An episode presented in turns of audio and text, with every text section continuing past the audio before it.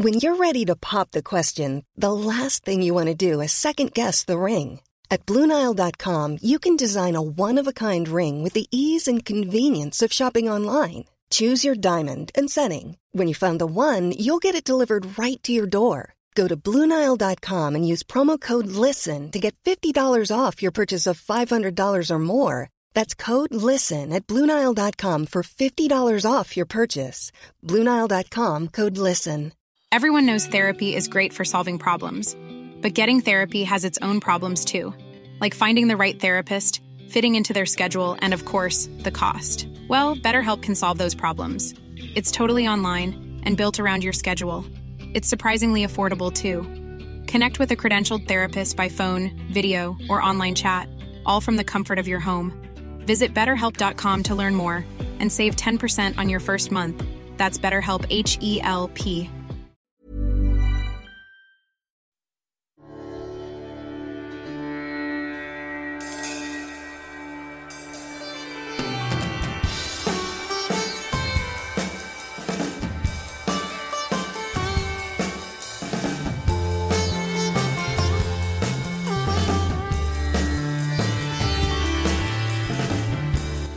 Hi there! Welcome to History in Retrograde.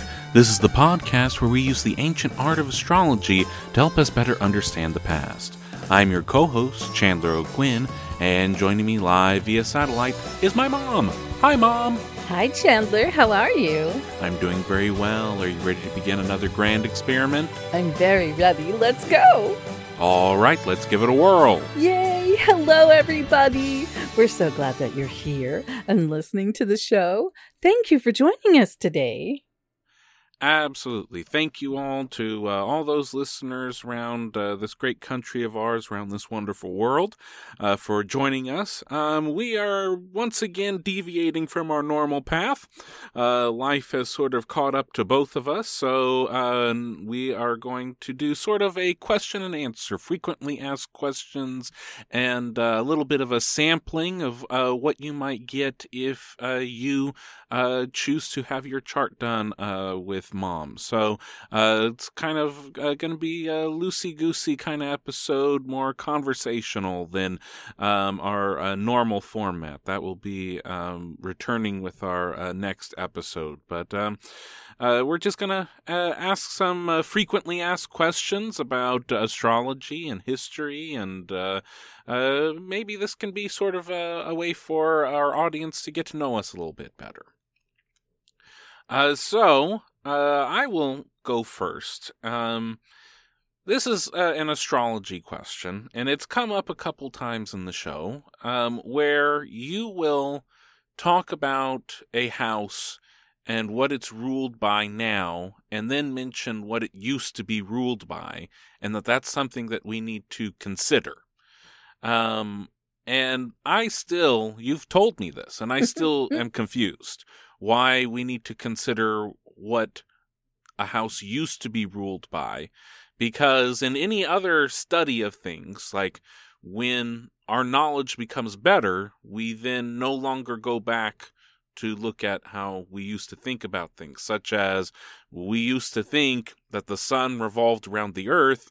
We then discovered that it doesn't, so it's no longer important that people thought that the sun revolved around the earth. Yet, as we go through these charts, we'll say, well, this used to be ruled by, whatever, Aries or Mars, and now it's ruled by Pluto or Jupiter or whatever. So why? Why does it matter what these things used to be ruled by? All right. So there's a lot of ways to answer this question. I will answer the question itself first. For instance, Pisces used to be ruled by Jupiter. Jupiter rules Sagittarius, all right? But it also used to rule Pisces because Neptune had not been discovered yet. Also, Mars used to rule Scorpio before Pluto was discovered. So if we go to the chart, the astrological signs, Aries is ruled by Mars. Taurus is ruled by Venus. Gemini is ruled by Mercury. Cancer is ruled by the moon. Leo is ruled by the sun. Virgo is ruled by Mercury. Libra is ruled by Venus. Libra is ruled by Venus. I've got Venice on the brain right now because I want to go to that carnival. Libra is ruled by Venus. Scorpio is ruled by Pluto. But Scorpio used to be ruled by Mars. Sagittarius is ruled by Jupiter. Capricorn is ruled by Saturn. Aquarius is ruled by Uranus, but it used to be ruled by Saturn. All right? So we have Aquarius, we have Scorpio, and we have Pisces. Those three are ruled by the newer versions. All right? So Pisces used to be ruled by Jupiter, now it's ruled by Neptune. Aquarius used to be ruled by Saturn, now it's ruled by Uranus. And Scorpio used to be ruled by Mars, and now it's ruled by Pluto. The reason we look at both is because in Vedic astrology, Eastern astrology, they don't use the new planets. They only use traditional. And when you speak to astrologers, every astrologer is going to have a baseline that they tend to all agree to, but every astrologer is going to have a different version of these aspects and how they work and what they are. The same as every card reader, if you go to a tarot card reader, or some people read playing cards, whatever they're using for divination, they have their own interpretations of what those mean. In this particular instance, where we're talking about modern Western astrology, tropical versus, traditional Vedic Eastern astrology, all right? We, for those of us who live in the West and not the East, tend to lean towards Western tropical astrology because for us, it tends to make more sense. I read Western tropical astrology, but I have some knowledge of the ancient ways.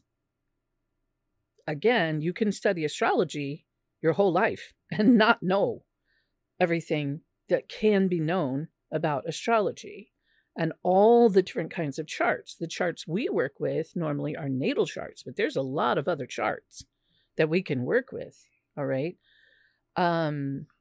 We've worked with charts that have to do with events in history. All right. And sometimes with those charts, there's not even Chiron doesn't even show up, because they hadn't discovered it yet, So there's a lot of asteroids. There's a lot of things that have not been discovered, but the same as I can read a chart with Placidus houses, or I can read a chart with equal houses, which is the same distance between each one of the houses, or I can read a chart with equal full houses, meaning every house starts at 0 degrees instead of whatever the ascendant is. There's so many different ways to read charts. And it's all in the interpretation and what resonates with you. For my clients, whatever I'm doing seems to resonate with them. I have, knock on wood, never had a client that felt like what I was saying did not resonate with them. Whether it was what they know they need to work on, what they feel self-conscious about, what they know their strengths are, all of these different things. So that kind of went to the side of the question, but as far as understanding the old nature of Aquarius is Saturn, but it is Saturn in air. Okay, so if you think about it this way, Aquarius is known for being pretty self-confident. They're known for having the information, real information, not And that I have three planets in Gemini, so I'm not saying this to put this down. Geminis tend to have a lot of information about a lot of different things, but not necessarily all the information about one thing. You know what I mean? Where an Aquarius can tend to really do a deep dive in one thing and have information about it. They also have kind of an old soul way about them. Aquarians do. A lot of Aquarians don't feel that they belong here. Like they don't belong on this planet with these human beings. They like the animals. They like the trees. Fact check, true. But, you know, they feel alien here. And that's because they are Aquarians and they are unique. And that's where you bring in the Uranus aspect of that. But also that old Saturn in air, almost like trying to teach gerbils French, right? When they don't even speak a human language, they're gerbils. So you have this disconnect between what's going on inside of your head and what you're trying to convey to people. And through trial and error, Aquarians learn that they do not and can't seem to connect to the dots for a lot of people to these lofty ideas that they have, you know? So that's where the Uranus comes in, but also it connects to Saturn because it's like a very fatherly thing, like a father trying to teach a baby trigonometry, you know? That's Saturn aspect of Aquarius and Uranus aspect of Aquarius. Jupiter aspect of Pisces is Jupiter with water as opposed to Jupiter with fire. Because Jupiter with fire in Sagittarius is dun-dun-dun, adventure, adventure, you know? And I think that Sagittarians also feel really lucky. Like in a lot of ways, they feel they have luck on their side.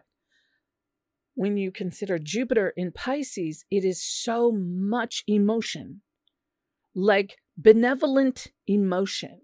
Like a Pisces falls in love all the way. No questions asked. Just go. Just let's just be. Let's just do, you know?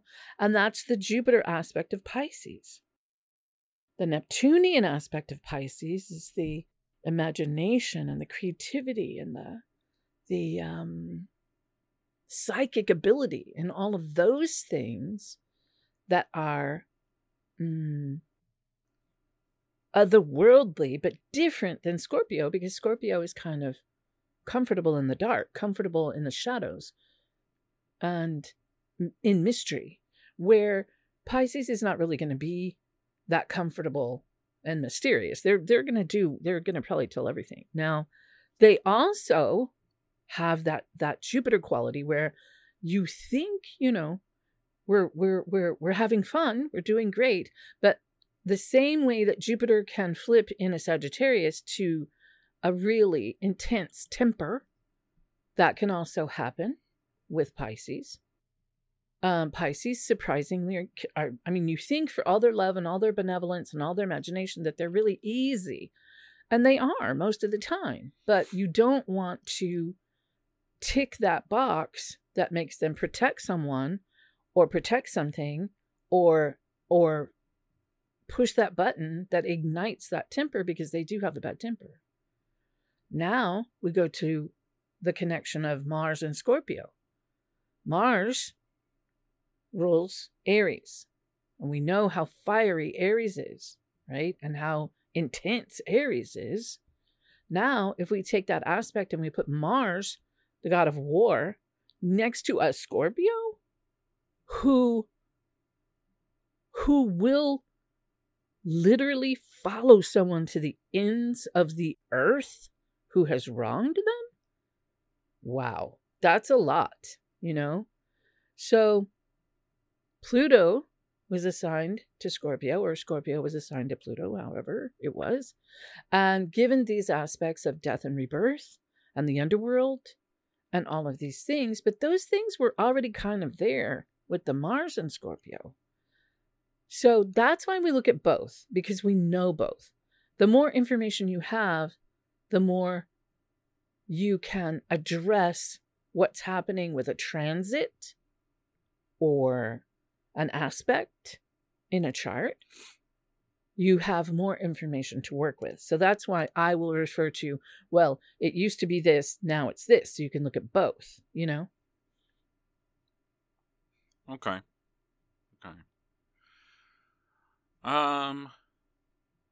So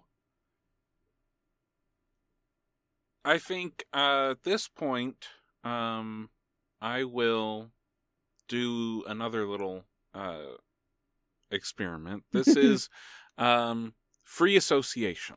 Oh, my. So I'm going to say the sign. I'm kind of scared. Okay. The first word that comes into your head. Mm-hmm. And then we move on. Okay. And then we can go back and explain it later, but the first word that comes to your head with each astrological sign. I'm so scared. Number 1, Aries. Passion. Cancer. Love. Leo. Bright. Virgo. Specific. Gemini. Talk. Libra. Pretty. Aquarius. Universal. Capricorn. Stable. Pisces. Creative. Sagittarius. All. Taurus. Money. Scorpio. Trust. So, for Aquarius, you said universal, and for Sagittarius, you said all. Yeah. So, what do you think are the differences between those two? One of them is tripping out in the outer space, and one of them has everything. Like, if you ask a Sagittarius, wow, it sure would be good if I had a helium tank so I could blow up these balloons. And the Sagittarius would go, I've got one. It's in the garage. Sagittarians are the epitome of Jupiter. So they have everything. Like, there's no end to their bag of tricks. And for as intense as they are on the inside, they just want to be light and floaty and ghost of Christmas present. The old-fashioned one in the green robe that has the huge banquet with the wine and the turkeys and the hams and all of the things. And then Aquarius is just like the inside of their mind is like just looking out into outer space, like just vast. Any other thoughts on these signs? Well, I mean, those are the good sides. Yeah, every one of them is positive. I think it says a lot. You know, we'll get the psychiatrist to also come in to talk about your reaction to each of these. Because in your rainbows and lollipops world, you found the most positive thing to say about each one of these. Well, you asked me what the first thing that came to my mind, and those were the first things. I was being honest. Uh-huh. Okay, so yes, I do have a very rainbow and lollipop world, and that's how I wish I all the world was, because I think it would be better if everybody was, you know, in that world. I don't live in that world, but that's where I'd like to be. But no, you don't. Yeah, I think that there are dark sides to both of those, but I didn't associate those, and you asked me to say the first thing that came in my mind. That's right. Okay, so do you want to go into the dark side of each of those? yeah, you know what? Let's do this experiment as you have to say the dark side of each one of these. Oh, no. So now we're going to do them all again? Yep, we're going to do them all again. And you have to go through the good things, though, first? You don't want to go through all the good things first? I don't think that'll be as fun. Oh.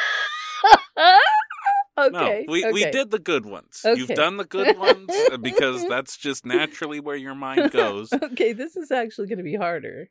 Yeah, it might take a minute. Okay. We'll be editing this for the folks at home as you struggle to find something bad to say. But I have a feeling some of them might come up quick. Maybe. Sagittarius.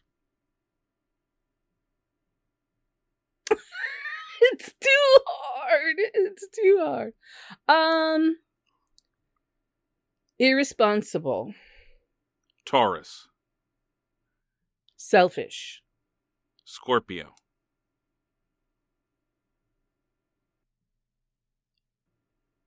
Revengeful. Pisces. Addicted. Capricorn. Manipulative. Aquarius.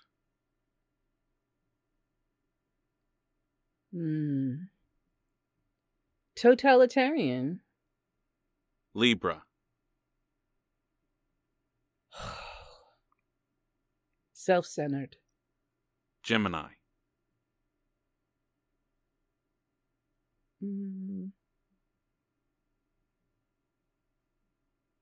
I'm thinking because there's a few different things I want to come up with for Gemini, but I think the most popular one is two-faced. Virgo. The worst side of Virgo is that you can't even deal with their level of pickiness. Aries. Abusive. Cancer.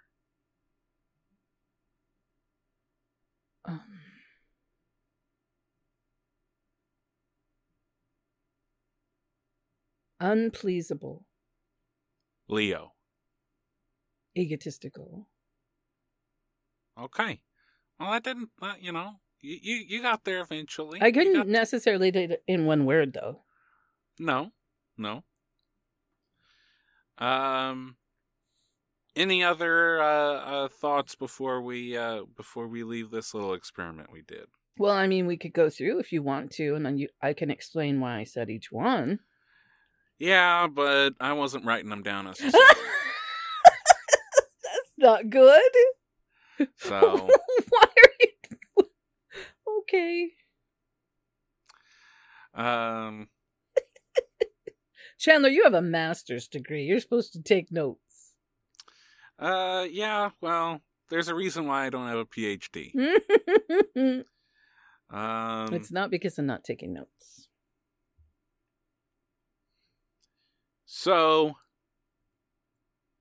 how did you start studying astrology? And what do you like about astrology? Well, how I started astrology is kind of a dark story. Do you want me to tell it? Yeah. It's kind of sad for me. So, all right, we can decide if we want to keep this or not. But my moon in Capricorn is very pronounced. Clearly, I asked for or have karma with difficult lessons from the mother. And when I was little, my mother in the 60s would read astrology magazines, mostly very superficial ones. You know, like you can't just read your astrology in the newspaper or online by your sun sign, because there's so much more. In fact, you should always read your rising sign, because that's going to tell you where everything is in your chart. Regardless, my mother would repeatedly tell me when I was little, I'm really sad you're a Taurus. I really wanted a Gemini. I would have gotten along with a Gemini really well. And I thought, there's something wrong because I'm looking at this and I'm seeing when my birthday is. And I am a Gemini, but she keeps telling me I'm not. So part of the reason I started to study astrology deeper and deeper was because she told me I was not good. She told me I wasn't good because I was not a Gemini, when in fact I'm a triple Gemini. I'm a triple Gemini, not just a Gemini, but a triple one. And so I think a lot of the things that she told me when I was little have caused me to have trauma and triggers in my life. But when you look at things like this in our lives on a larger scale, what did you learn from that? How did those things put you on your path? So when you consider karma and reincarnation and who you reincarnate with, and who chooses to play the villain in your life, what did you learn from them? You know, I learned a lot. I've learned a lot. Was it painful? Yes. Am I still here? Yes. But that's the story of how I originally began to study astrology. Now, so what's the next step from doing this as something to prove to yourself your own knowledge, mm-hmm. to where you are today? Is it more books? Is it going to the library? Is it finding some other astrologer to study under? Mm-hmm. All of the above. So when I, after having, you know, all those years of reading all the different things in the magazine, like I wouldn't just read in her magazine about just Taurus or Gemini. I was reading everything. I was learning and absorbing this information. Then when I got older and I met friends who were in the theater who also did astrology, we began to throw charts. We started to, because we had to have like copies of charts, or you had a compass and you drew the circle and you drew the other circle, and then you took a ruler and you drew out the chart, right? And then you put the things in it and you looked at the ephemeris. And you pulled the planets and their degrees out of the ephemeris and hand drew them into that paper chart. That's how charts were done back then. There was no computer. There was not a computer. So you would get as close as you could to the degree of the person's rising sign. And like for me, my rising sign is Leo. But that's because you have to take away that particular year, or there was a set of years where they did not do daylight savings time. So my birth time is my birth time. It's not with daylight savings time, because back in the day, we used to have to adjust in our hand-drawn chart for the right time, if there was daylight savings time or not, if you were born in the summer. You know what I mean? Does that make sense? We would have to subtract or add. What is it? Spring forward. We would have to move the time of birth by whatever it says. I see your face. You look very confused. I don't quite understand why. Because regular time is what everything was before daylight savings time ever started. So there's this hundreds of years where there's no daylight savings time. Then daylight savings time comes along, and it might not be in the ephemeris that you have, because your ephemeris that you have might have been written in blank to blank age or time, and you got it at the thrift store because you're an actor and you don't have any money and you found an ephemeris at the thrift store. And now you have to look at the date that this ephemeris was published and decide, does this ephemeris account for daylight savings time or not? And mountain time and, you know, all the different times. It's a lot. So, like... And the original programs in the computer did not account for daylight savings time. Now they do.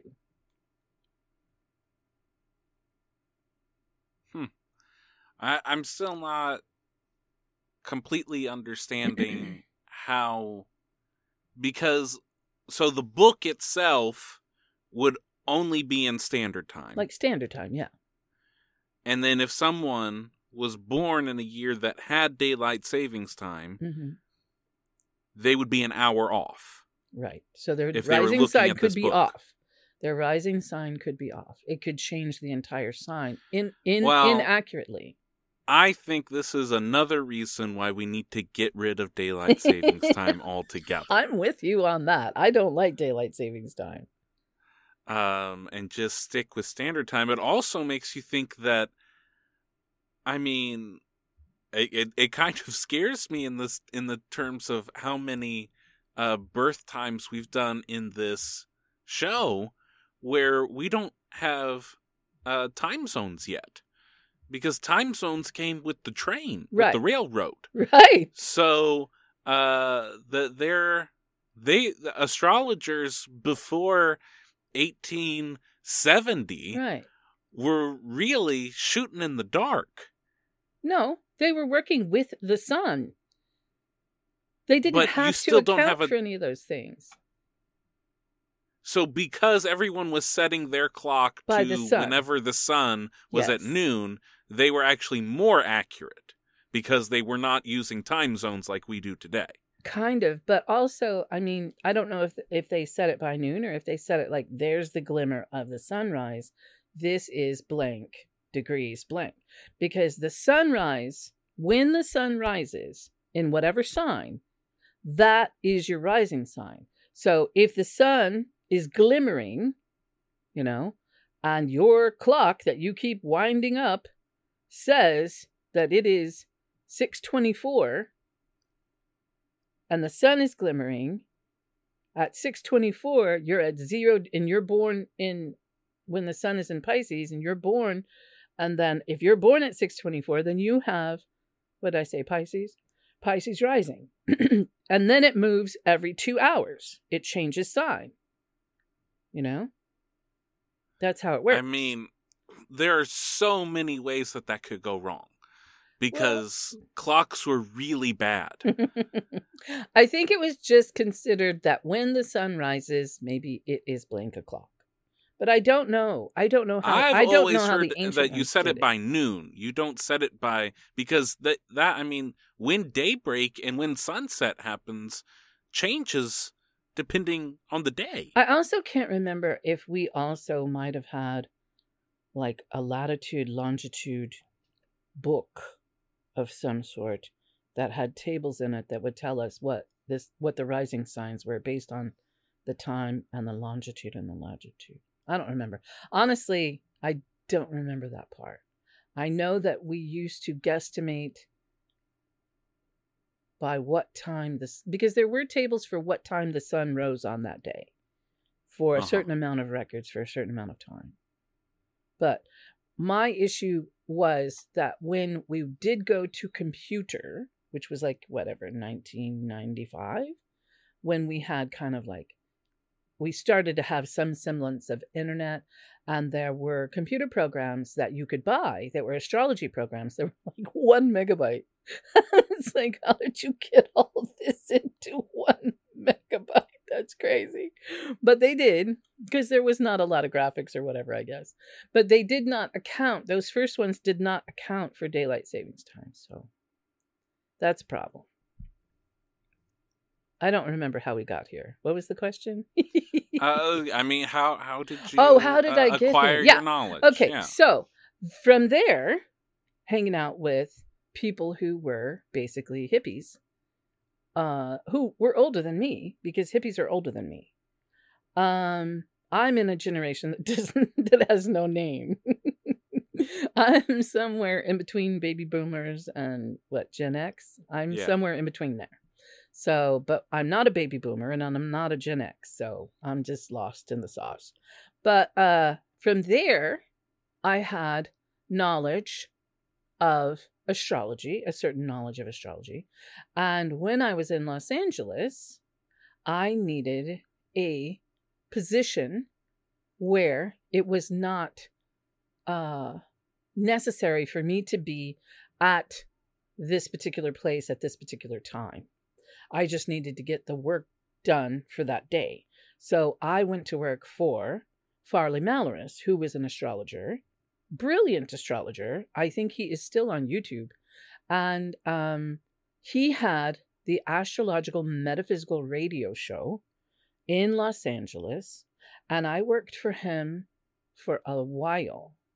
And I would run all of the charts off of his software and print them.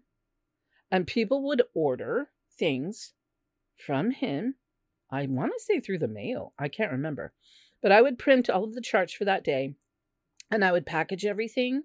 I would package the charts. I would package crystals. I would package different kinds of things that they were purchasing, and I learned so much more about astrology from Farley. So it went even deeper in that realm. And then when we first started doing this, I was kind of like, well, okay, because I knew what I knew. But in the 4 years that we've been doing this, or 4 seasons that we've been doing this, every single day, I study more astrology, and I study more astrology, and more and more and more and more, because it doesn't end, you know?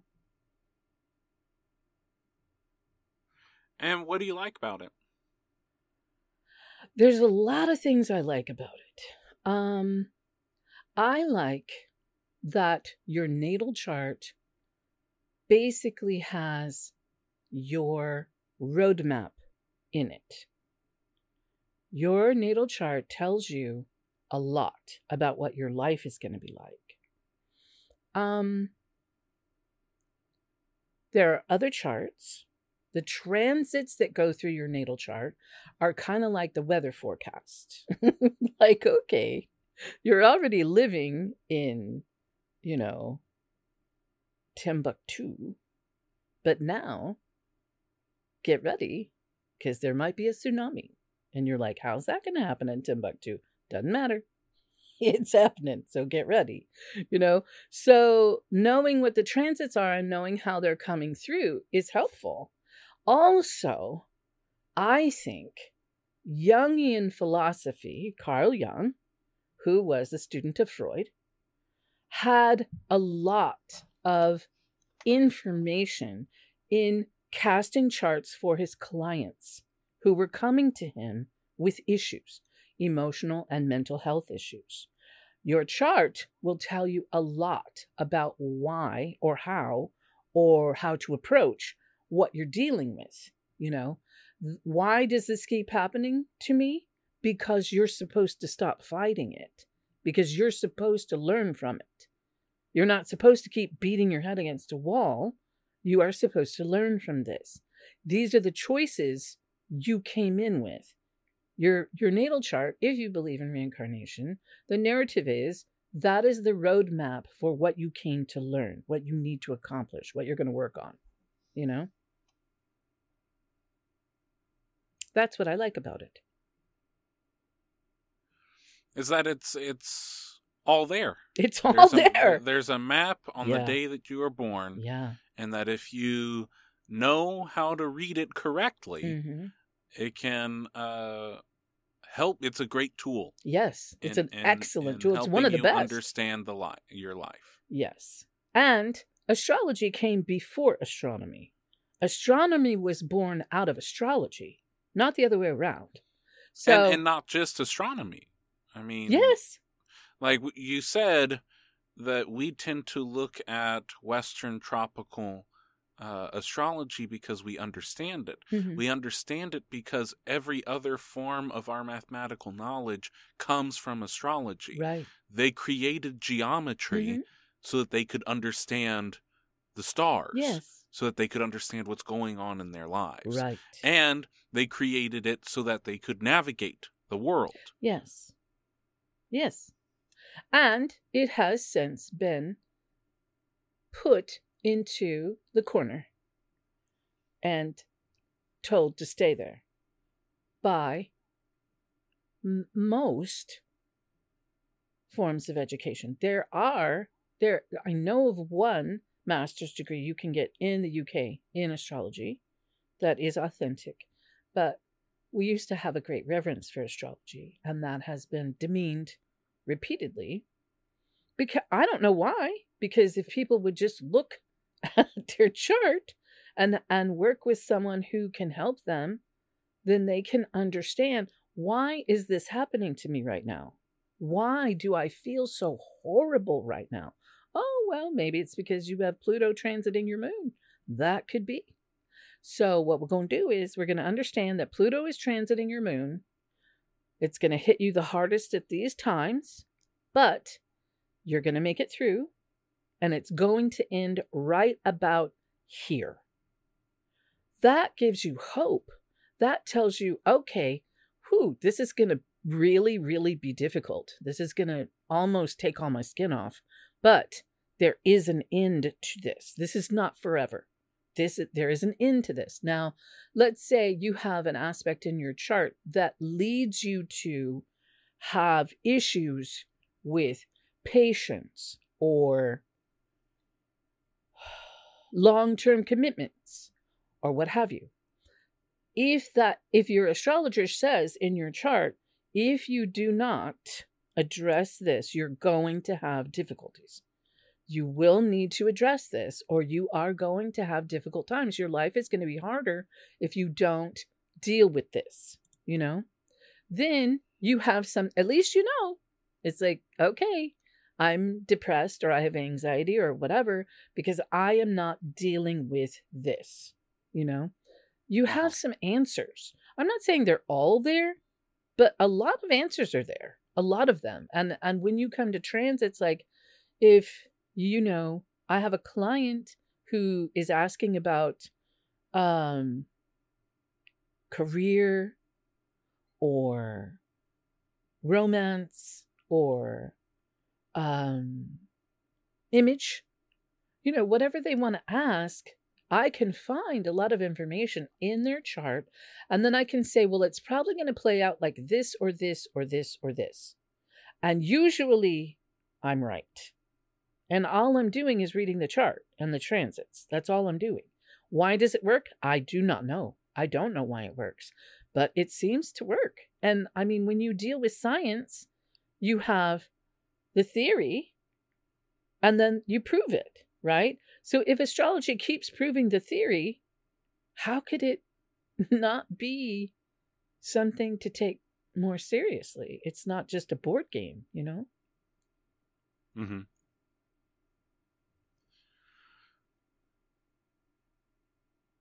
Well, I think I have found some frequently asked questions about astrology. Mm-hmm. This comes from the most lofty of sources, BuzzFeed.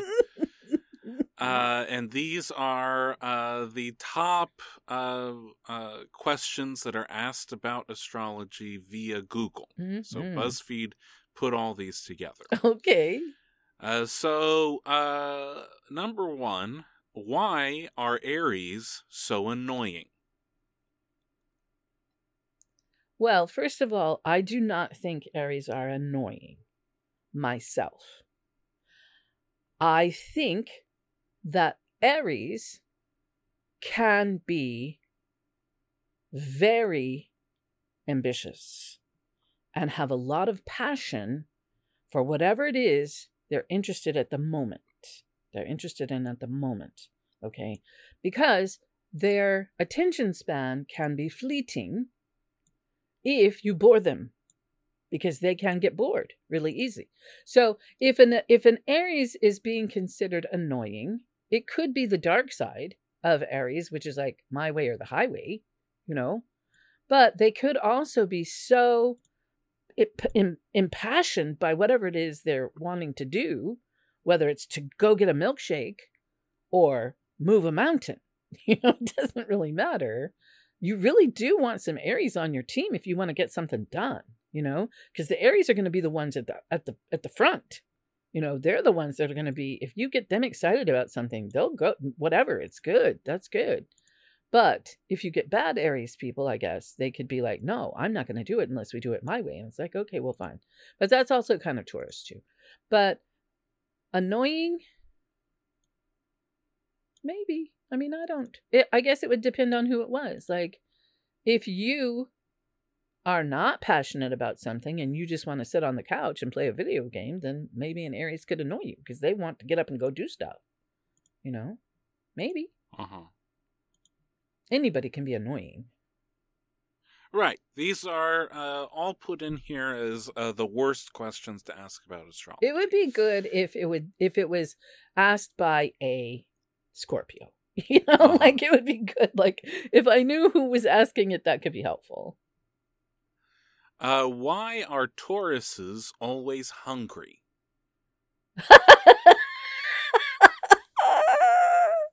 It isn't necessarily that they're always hungry, but they do love food. They like it. It is part of who they are. They are of the earth. They are of luxury. They know, you know what? You're going to ask a Taurus where you're going to find the best this or that kind of food. They know. They know where it is. That's the one you want. Someone with Taurus placements is going to know what the best food is. Or they're going to cook you the best food, you know? So I don't know that they're always hungry. It's just that they are sensual. They are very sensual.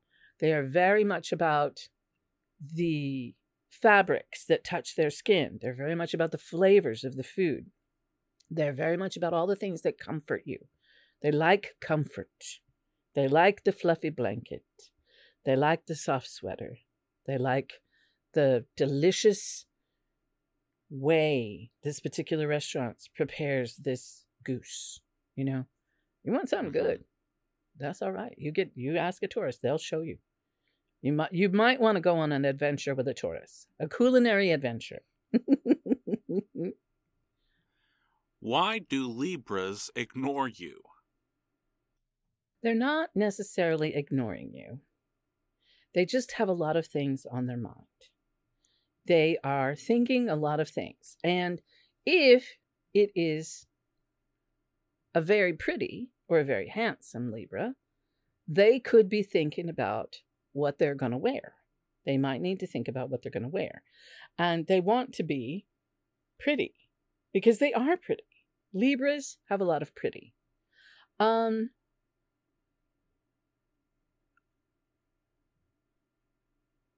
I love Libras.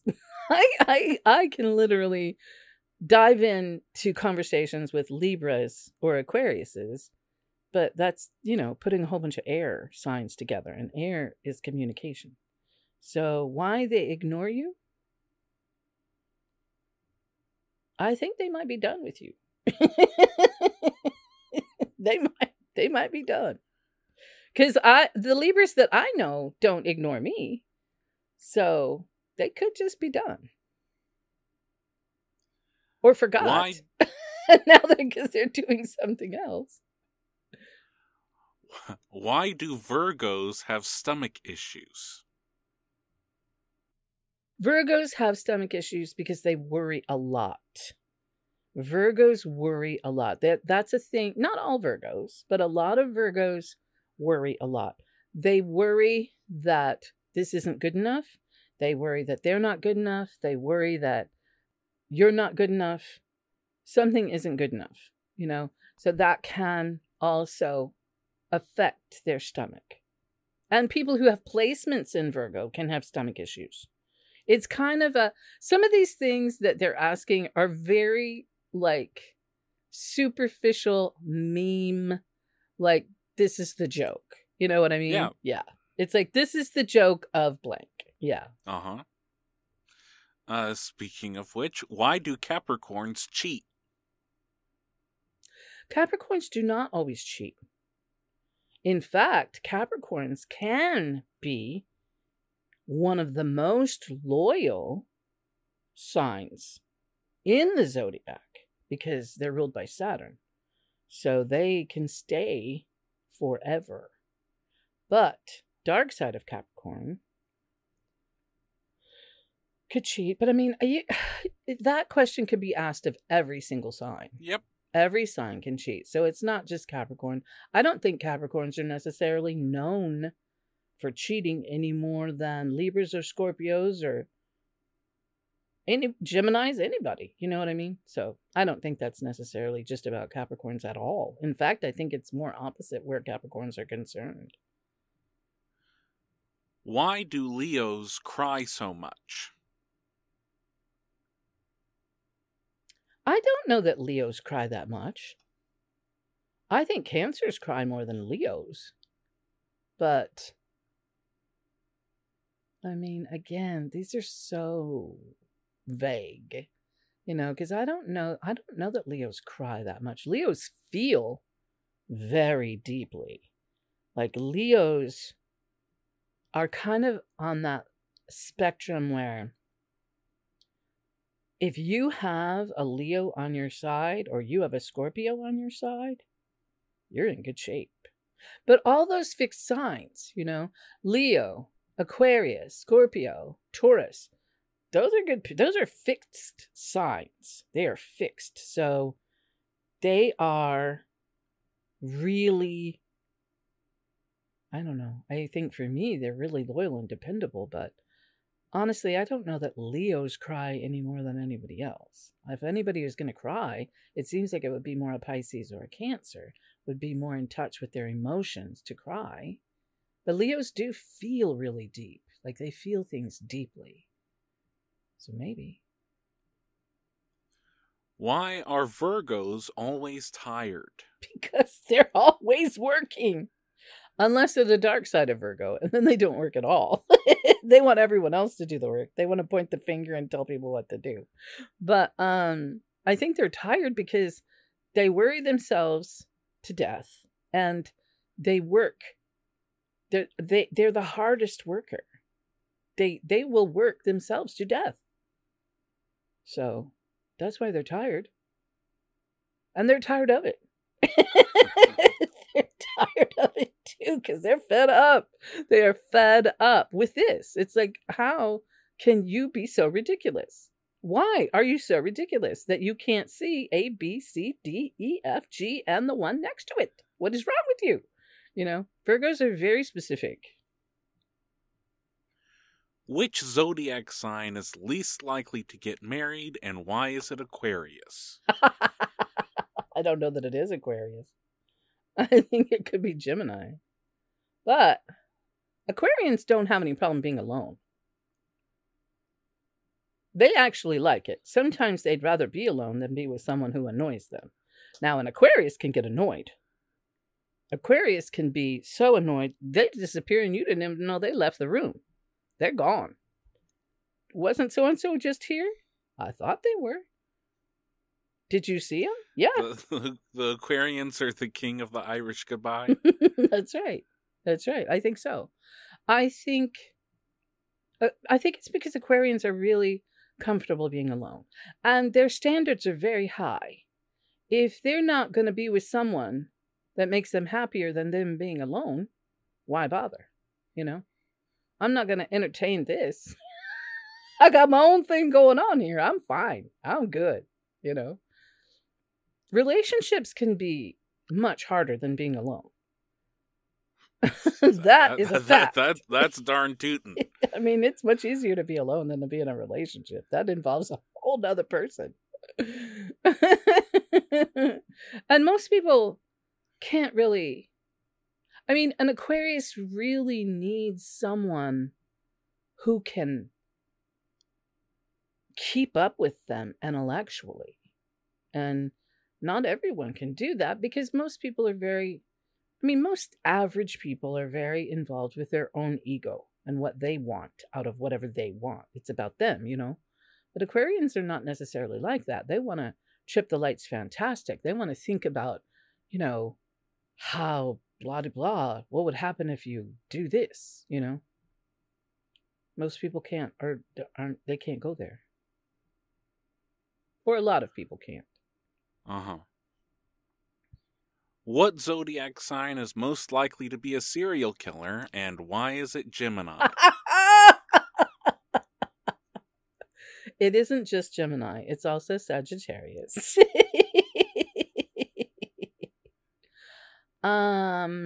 It isn't. It's not.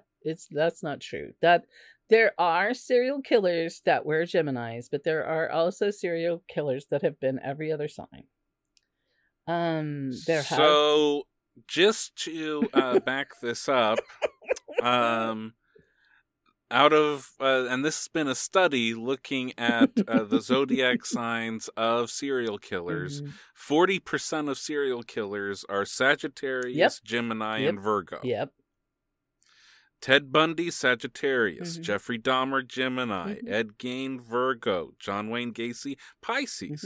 Mary Bell, Gemini. George Chapman, Sagittarius. David Berkowitz, Son of Sam, that is Gemini. Kenneth Bianchi, Gemini. Richard Chase, Gemini.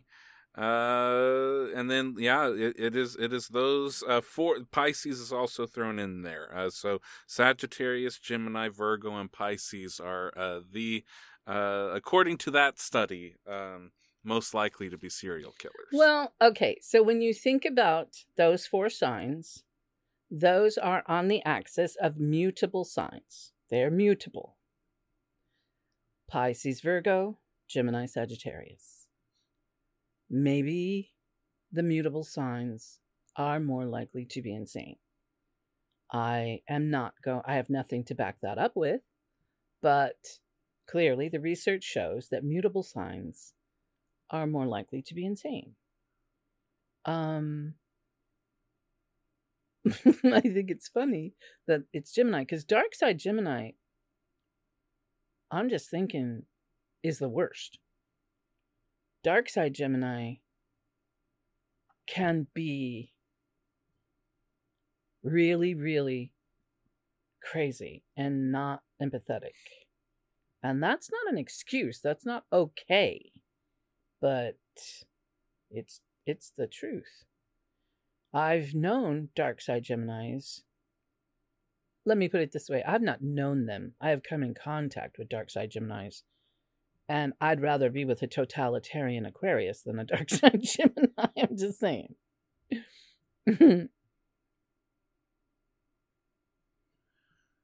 Well, that concludes this portion of our program. Do you have any questions for me? Sure. Yes, I do. I have some questions for you. And you have them because I gave them to you. Some of them. Because you gave them to me because you wanted to keep me inside of the boundaries. But I have a couple of my own. We'll see if you want to answer my questions or not. Because mine are a little more...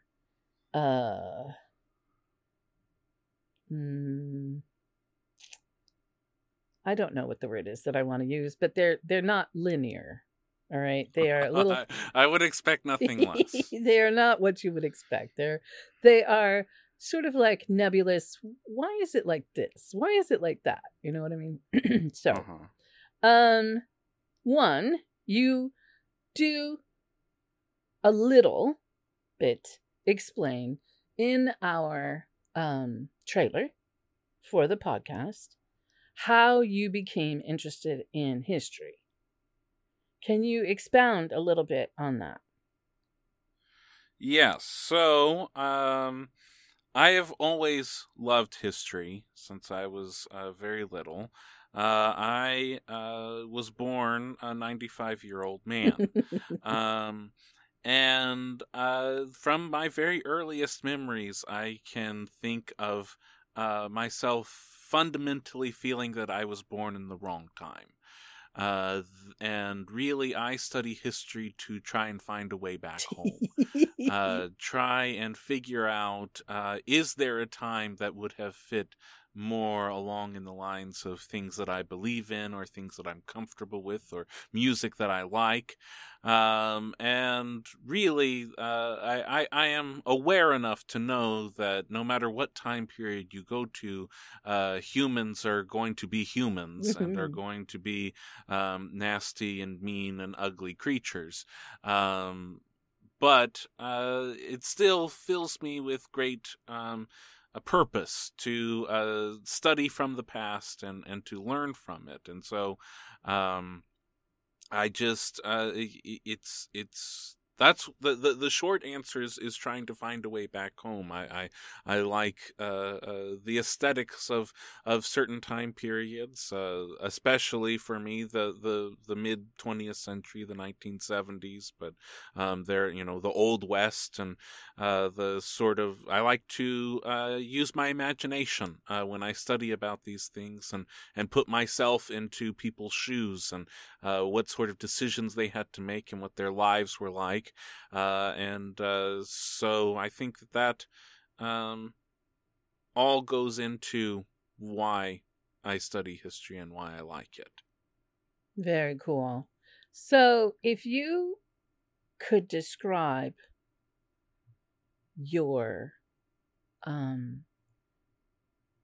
the decor in your apartment, if there was a term for this time capsule in which you live, how would you describe it? For ladies out there who might be interested. Oh, yeah. Oh, sure. So they won't be so surprised when they show up. Oh, yeah.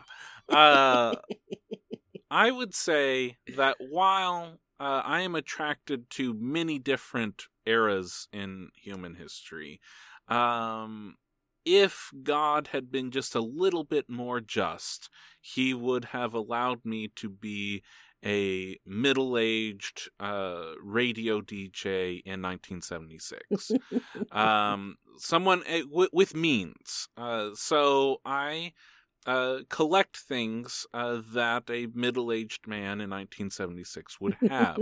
I have, my prized possession is a console television that has a record player and 8-track and AM/FM with the television in the middle. And it's a piece of furniture, because this was a time when we built things to be furniture. We built things to be a permanent fixture of our homes. They were not cheap things that were made in a far-off country that when they break, we just threw them into the landfill. These were things that were meant to be looked at and be a part of your home and take the place of the hearth of a home, and they're literally the size of the hearth of a home. And there was something about the substance of all that. I also love the colors. We live in a time period now devoid of color. You go onto HGTV and everything is white. And, if you are following in Chip and Joanna Gaines, you have barn doors and you have open concepts and everything is white and devoid of any life in my in the way that I see things. Whereas the 70s was this time of great color. And while we were sort of going more into earth tones, so I do have lots of browns and harvest golds and avocado greens, it's still much more lively. There's plaids and paisleys and designs that, We've lost track of any sense of that in our present style. I love the resurgence of Spanish colonial things in the 70s. I have carved wood. We went looking for furniture, and we went to a thrift store, and we found this end table, and I found it beautiful. It had this carved wood, and behind it was this harvest gold velvet inlaid in the door. And we went to the people. There's no price tag on it, and we went to the person. We said, "How much is this beautiful piece of furniture?" And they said, "That thing? Take it. Take it away. Just leave the glass on top." And we did, and I was a happy little boy that day. For good Lord, any poor woman who is listening to this and thinking, that Chandler O'Quinn fella, he sounds like my kind of guy. My goal in life is to have everything that a well-off middle-aged man in 1976 would have. My dream is to own a 1972 Cadillac Eldorado, red with red interior. I intend to build a home someday that has a sunken living room in it with shag carpet. And I don't quite understand people who truly live their lives to go to Versailles and see the Hall of Mirrors, because I've been to Graceland. And Graceland did it so much better. He had a television room with primary colored lightning bolts with three televisions in it, something that King Louis could only dream of. That is my aesthetic.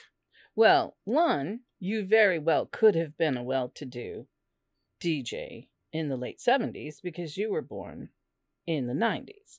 So there's no reason why you couldn't just be remembering who you were then. That's very possible.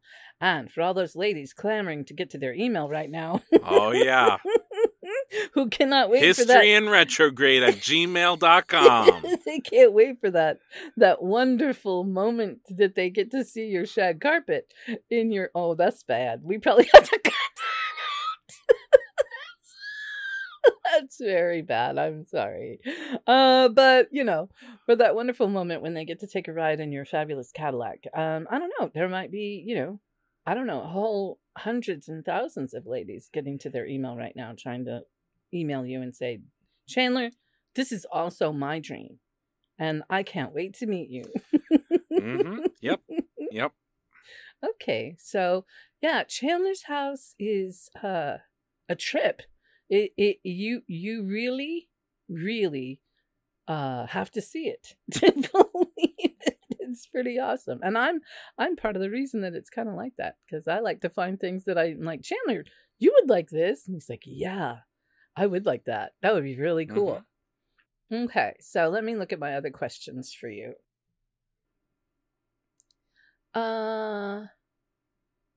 So...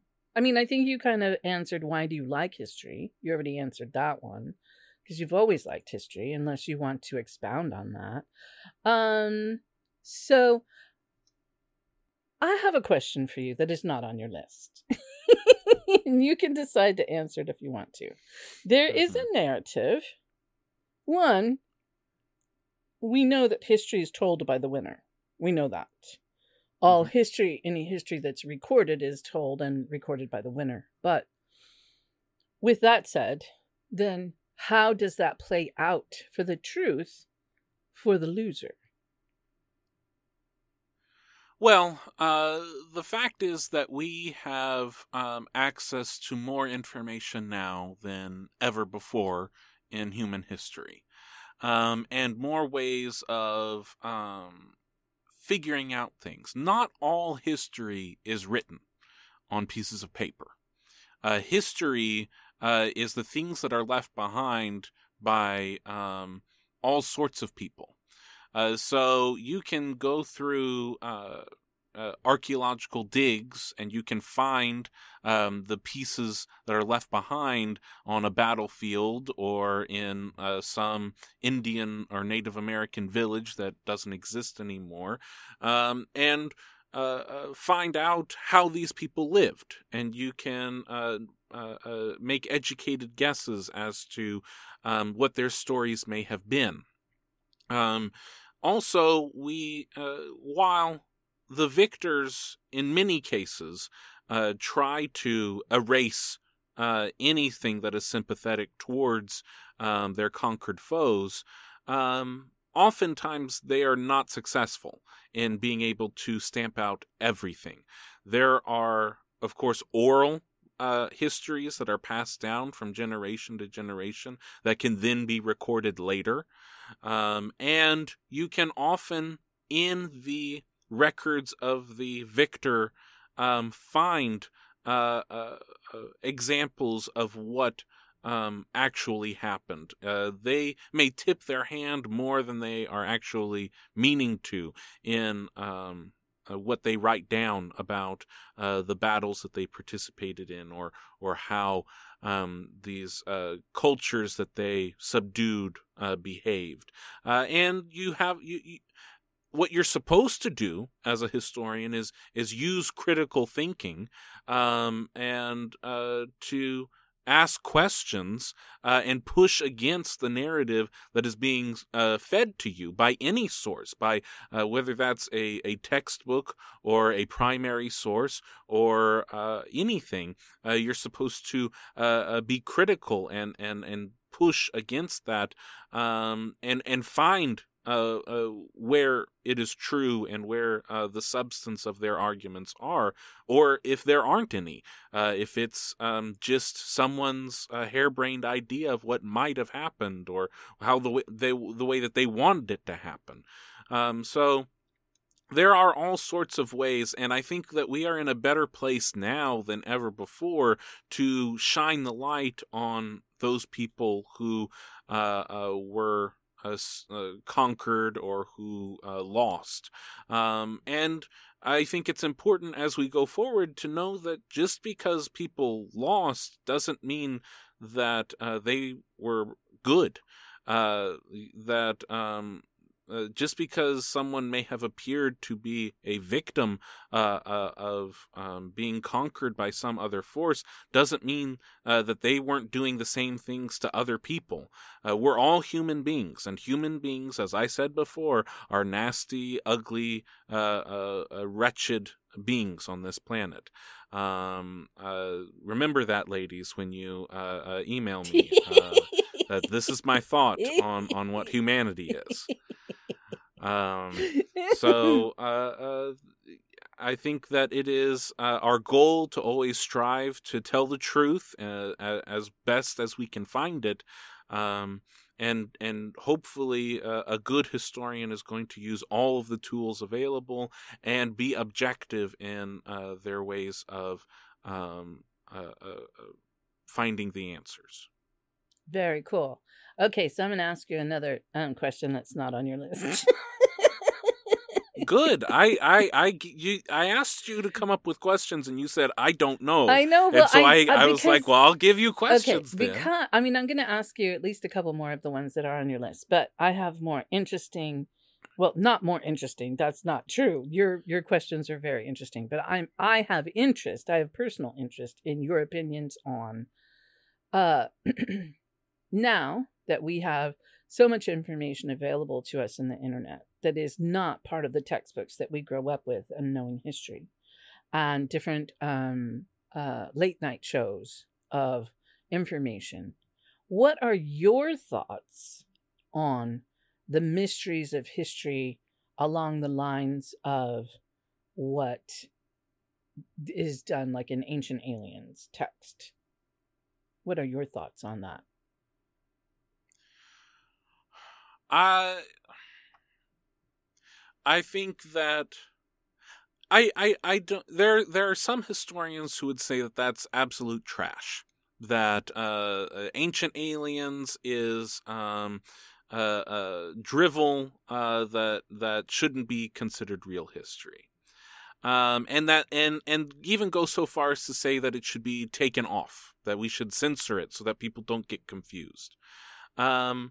I would say that I would never go as far as to say that you shouldn't watch it. Don't watch Ancient Aliens because it's not real history. I have enough faith in people that you have to have all the information at your fingertips and then figure out for yourself what speaks to you as to what is real and what is not. That there's no other force that can make that decision for you. We as a society need to have structures in place in our education system to create citizens who can take in all the information, the good, the bad, the crazy, and be able to make decisions for themselves. No outside force should be picking and choosing for them. I don't know if I necessarily believe in everything that they talk about in the Ancient Aliens. And the one thing that really strikes me is I've listened to other Egyptologists talk about this, mm-hmm. and that the... that the belief of the aliens coming in and using their powers to build the pyramids, that goes right in line with how the pharaohs wanted you to think about these buildings, that no man could have done it because they were gods on this earth. That's you're playing right into the hand of the pharaohs by saying that it is these structures are so magnificent that no human being could have possibly done it. I don't, and that really struck a chord with me the first time that I heard that argument, that there were human beings involved in the building of those pyramids. They were enslaved people.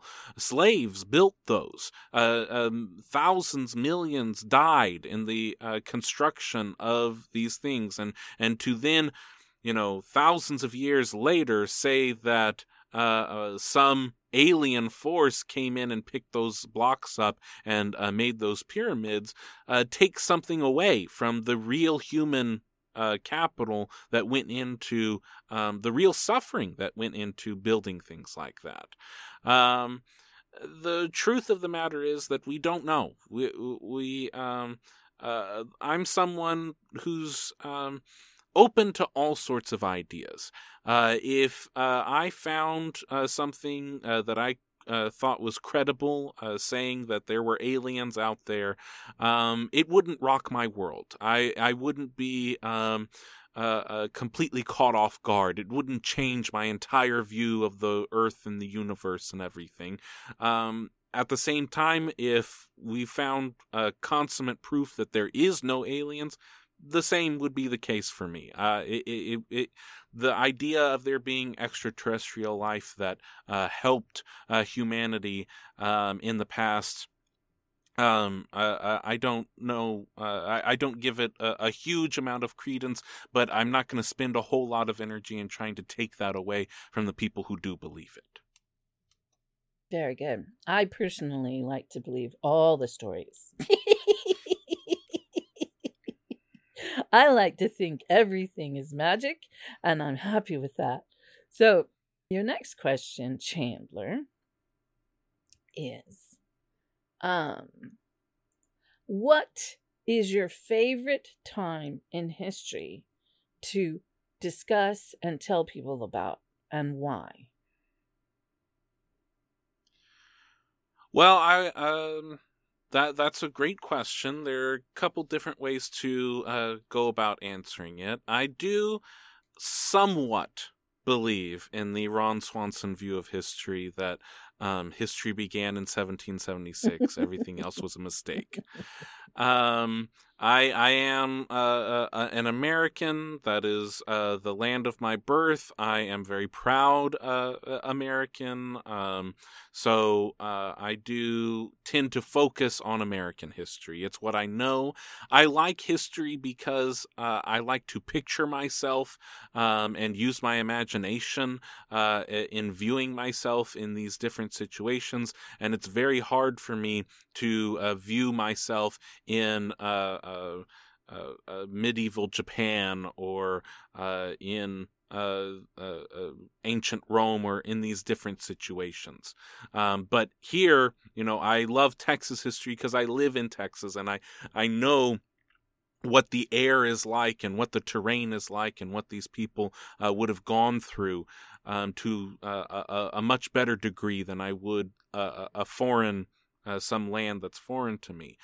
So I personally love American history, and I love the Old West. I love the idea of just being able to pick up and move yourself to a different town and many times completely change your name and completely change your life and be someone different and try and either make a good, honest go of it or have it go wild. But it's wild and freedom and There's so many things that could happen so quickly, and such robust characters.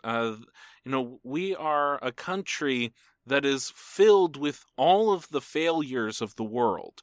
All of the people who couldn't make it and succeed where they were picked up their stakes and they came here to make a new go of it. And then those that couldn't make it on the eastern seaboard continued and they kept going west.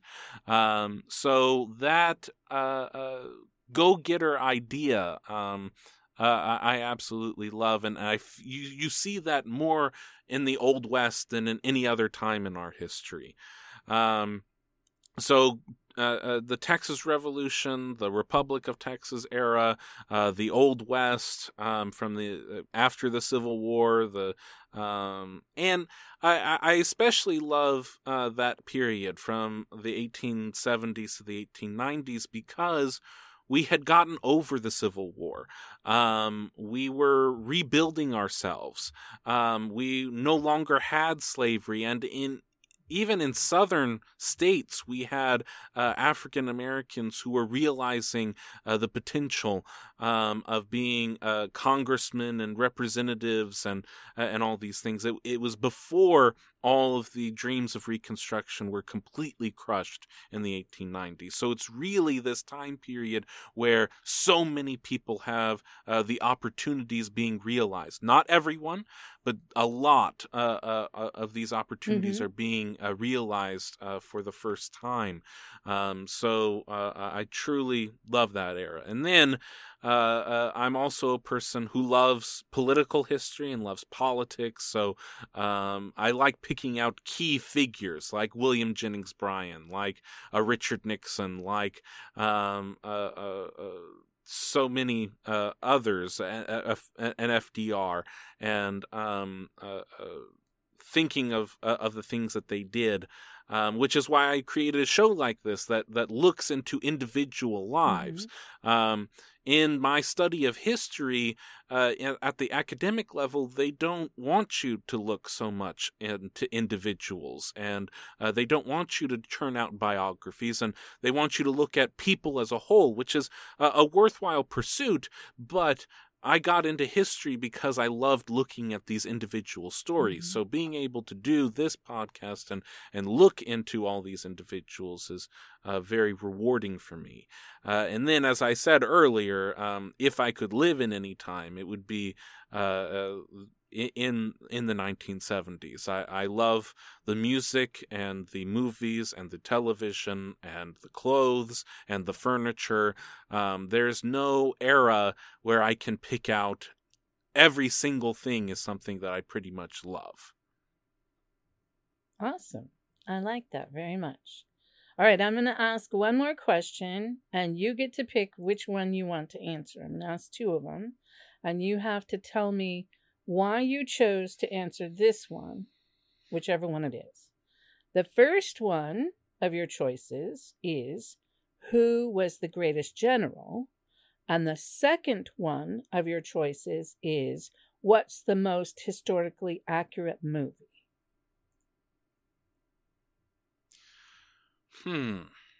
Well, these are both questions that I came up with. You only get to answer one, and you have to tell me why you're choosing the one you're going to answer. Well, I do have answers for both of them, but I will follow your rules, and I will say, what is the most historically accurate movie? Mm-hmm. Why did you choose that one? Why did I choose? Because it is one of my favorites. It's one of my favorite things to talk about. And this is going to be a surprising answer because I live in a world where I talk to a lot of historians. And this is a question that comes up among a lot of these historians, especially living historians and reenactors. And they are people who they won't even like the story if they see a button that's wrong in the movie. Mm. And just put it down and walk away. And they don't like my answer either. Because I think that the most historically accurate movie is Once Upon a Time in Hollywood, the Quentin Tarantino movie from 2019. Mm-hmm. I think that no movie has accurately allowed you to time travel like that movie did. And maybe that's just because that's the exact era that I would want to time travel in. Mm-hmm. I mean, to be in 1969 Los Angeles and listening to the radio and cruising down the PCH, that is, of course, a dream. And Quentin Tarantino allowed me to realize that dream of just hanging around a couple of guys driving around Southern California. The efforts that went into the few buildings in Los Angeles that are still around from the 1960s to restore them either physically or digitally to the way that they looked at that time period, to get all of the cars and all of the clothes and everything was chosen so meticulously in that film that it is truly time travel. And it's one of the only movies that I saw in the theaters multiple times. Actually, 2019 holds a special place of honor because I saw Once Upon a Time in Hollywood over 3 or 4 times. I also saw the movie Cats over three or four times. That. Because Cats is another one of the greatest motion pictures ever made. I laughed from opening credits to end credits. There is not one frame of that picture that is normal or regular or allows you to breathe because it is so weird. I highly recommend both of these films for entirely different reasons. I saw Cats opening weekend when they still hadn't figured out all the CGI yet. I mean, they never really did. But like, you still saw people's regular arms on cat bodies. Oh, I couldn't breathe. I could not breathe. And there were people in the theater who were there for real and not ironically, like I was. And they looked at me like, shut up. This is serious business. I'm like, are you looking at the screen in front of you? James Corden is dressed up like a tuxedo cat drinking trash champagne. So, what is the most historically accurate movie? I would say it's Once Upon a Time in Hollywood. There are certainly honorable mentions for things like Master and Commander or really just that one. But there are so many great films that get the story right. Or get the essence. I remember being asked this question before, which is why I included it in the list for you, because the question was kind of asked as if one movie could do these 3 things. What movie inspired you to be a historian? What movie is your favorite historical movie, and what is the most accurate?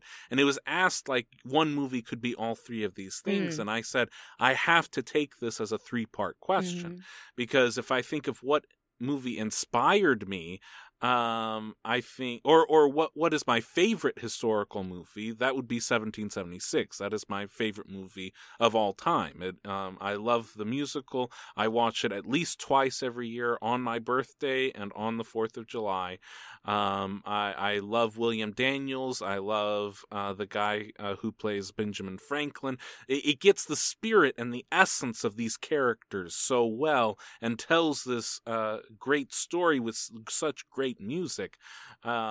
So that would be my favorite. And then when I think of what inspired me to do what I do, I think of John Wayne's The Alamo. The clothes are not right on that at all. But when I hear John Wayne's speech about the idea of a republic, I like the sound of the word. It reminds you of when your little boy takes his first shave and makes his first grunt like a man. That is something that I carry in my heart with me every day of my life in my profession. But to get back to the idea of the accuracy of a film, I would say Once Upon a Time in Hollywood. Okay. Well done. I think this is kind of a fun episode, Chandler. I think so. I hope that everyone else will enjoy it, getting to know us a little bit better and getting to know their hosts after four seasons, kind of figure out a little bit more about what makes us tick. I have one last question for both of us. So what is your favorite episode of History in Retrograde? Oh my goodness. I can't say that I have a favorite. I have several favorites. I have so many for different reasons. And I can't even tell you all of them without going through. Like if I open up the website and I start going through all the different episodes for why I like them. Now, my episodes are going to be different than yours because you do episodes where you make me read charts for people I don't know who they are. And you do. And then you know the history for them. But for me, like Fosse and List, and one of the most recent ones was Lizzie Borden, because I totally was not expecting her to be Lizzie Borden. Mae West, Shirley Temple. Did I already say Shirley Temple? No. Wow. I mean, I would have to go in, you know what else? Like Muammar Gaddafi and Evita Peron and Little Richard, Elvis. I mean, I have so many favorites. That's just the tip of the iceberg. I mean, I really, and I can't say there is one specific, this is it for me, because it isn't.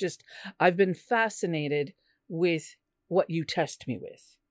And I've been fascinated with people who know us in real life, you know, and have known us for many years.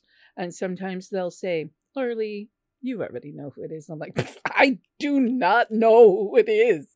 I never know who it is. Trust me. Have you met Chandler? No, I do not know who it is. So you can think that all day, but no. Yeah.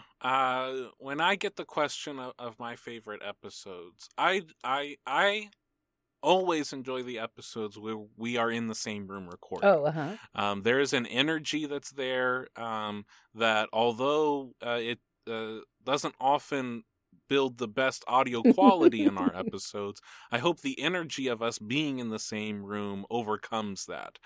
So when I think of the John Wayne episode, or I think of these different times that we were in the same room together as opposed to being far apart, that always adds something to me. Fosse is one of my favorites.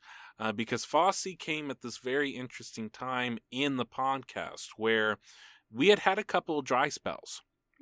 We had had a couple of ones where I didn't have the birth time, or we just walked away thinking this wasn't, or you just had no idea who the person was, and it just there were a couple before that that just didn't hit. And then when we had Fosse and it was so accurate and you knew who it was, that always adds to it. And the reaction on Fosse is probably one of the best ones from the whole show is when I tell you it's Bob Fosse. I don't think the microphone could even pick up how high your scream went. The decibels there. Only dogs could have heard that. But that's always one that I point to as that I feel like we really hit the stride there. Not that the others were too bad, but it's just there's just a little bit of growing pains, I feel, especially as we got into the middle part of that first season. But when we hit Fosse, that breathed a whole new life into all of it. And then there's ones that are fun for me because they're people that I like to talk about, like the Kennedy and Nixon episode. And when I get to reevaluate what people's ideas of what a person might be, because when I bring out Mary Todd Lincoln, most people think, well, maybe like she was some crazy lady, mm-hmm. but really, and so people think that the chart isn't accurate. But then we go through, it's like, well, here's how the chart connects to the person's life mm-hmm. and how someone who had suffered that much would make these decisions. But also these things were written about her by people who were her political enemies. Mm-hmm. So we get into that whole question of, you know, the victor writing the story. Mm-hmm. Mary Todd Lincoln is not the victor of her own story. Right. So we get this idea of who she was that isn't true. Mm-hmm. And so far, we haven't gotten in trouble for the L. Ron Hubbard episode. Not so that we know of. Grateful.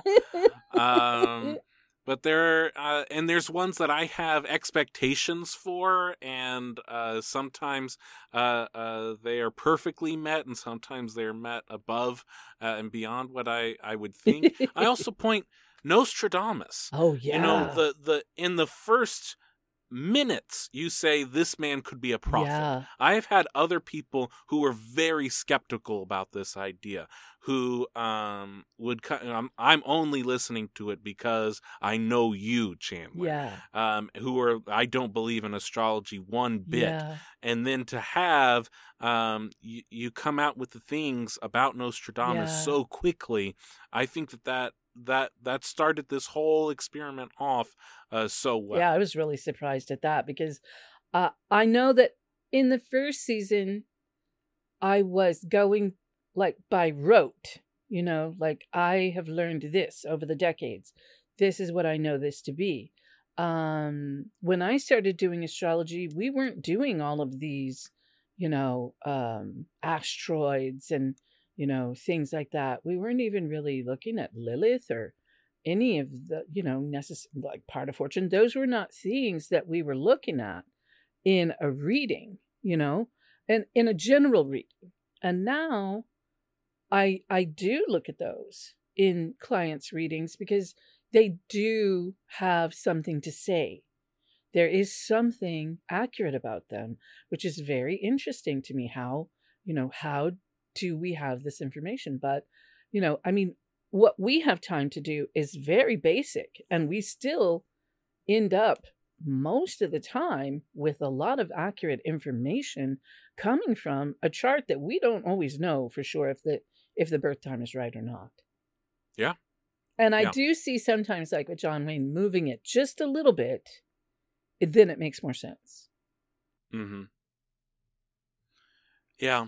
I think to end this whole thing off, we'll let you all know, our loyal listeners, that we are kind of coming into the final stretch of this season. We've got about 4 episodes left. And then after that, we'll be taking a break. And we might be taking a little bit longer of a break than usual. We might not come back all the way until the fall because we're going to work on making this. We're going to have all the episodes ready to go mm-hmm. before we launch season 5. Mm-hmm. So we're going to bank up all 21 episodes before we release mm-hmm. it. And I think what we're going to do is we're going to create a Patreon where in October, when we come back, mm-hmm. if that's when we come back, if you sign up for the Patreon, you can get all 21 episodes ready to go in October. Mm-hmm. Or, as always, we can continue our relationship right here on the other side of the paywall, yes. where you'll get them every week for 21 mm-hmm. weeks. So I think that's the direction that we will be going through the rest of the year. But we still have a little bit of time before we get to that. And we still have some exciting figures, some exciting mystery history guests to talk about over the next couple of weeks. that brings us to the end of this FAQ, get to know your host, state of the podcast kind of show that we just did. I hope that you got something out of this. And you know what? If you have questions about astrology or history, send those in and we might do more episodes like this in the future. Mm-hmm. And that way we'll be able to answer your questions. Mm-hmm. These were just things that we kind of came up with at the last minute. But we would love to hear your questions.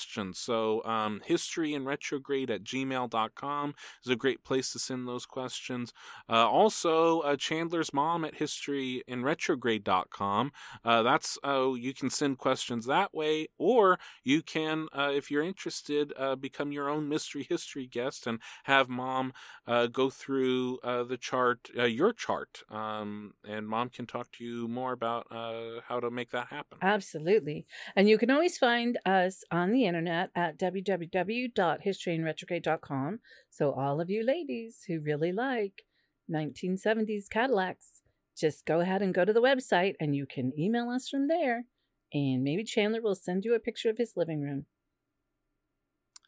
Oh, yep, that's just what every girl wants, is a picture of a young man who thinks he's a very old man's living room.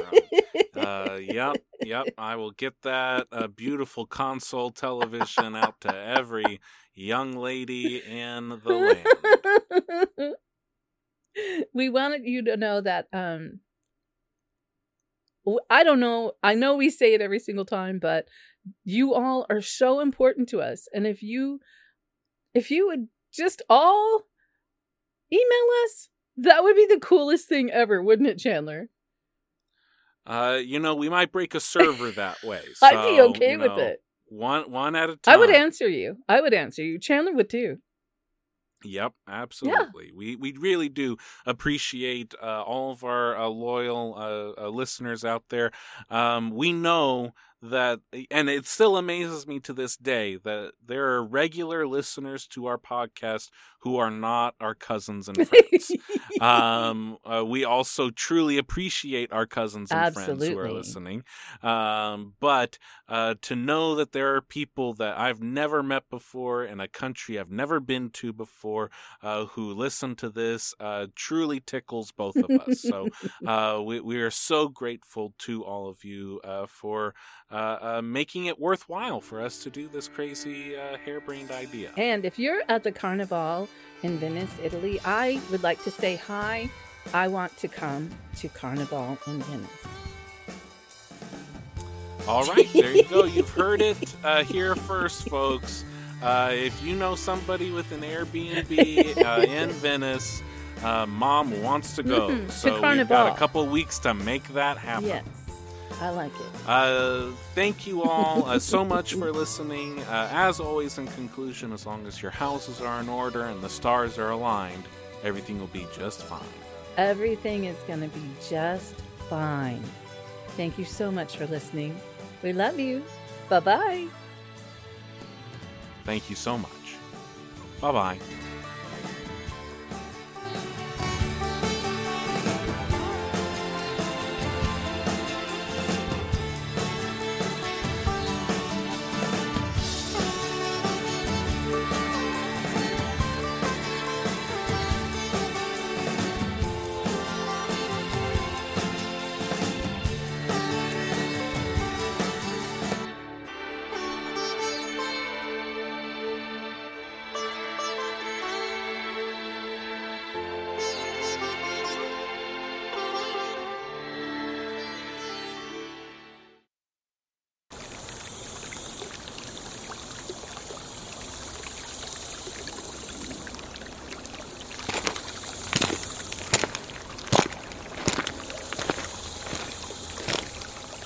Lyle Creek Studios.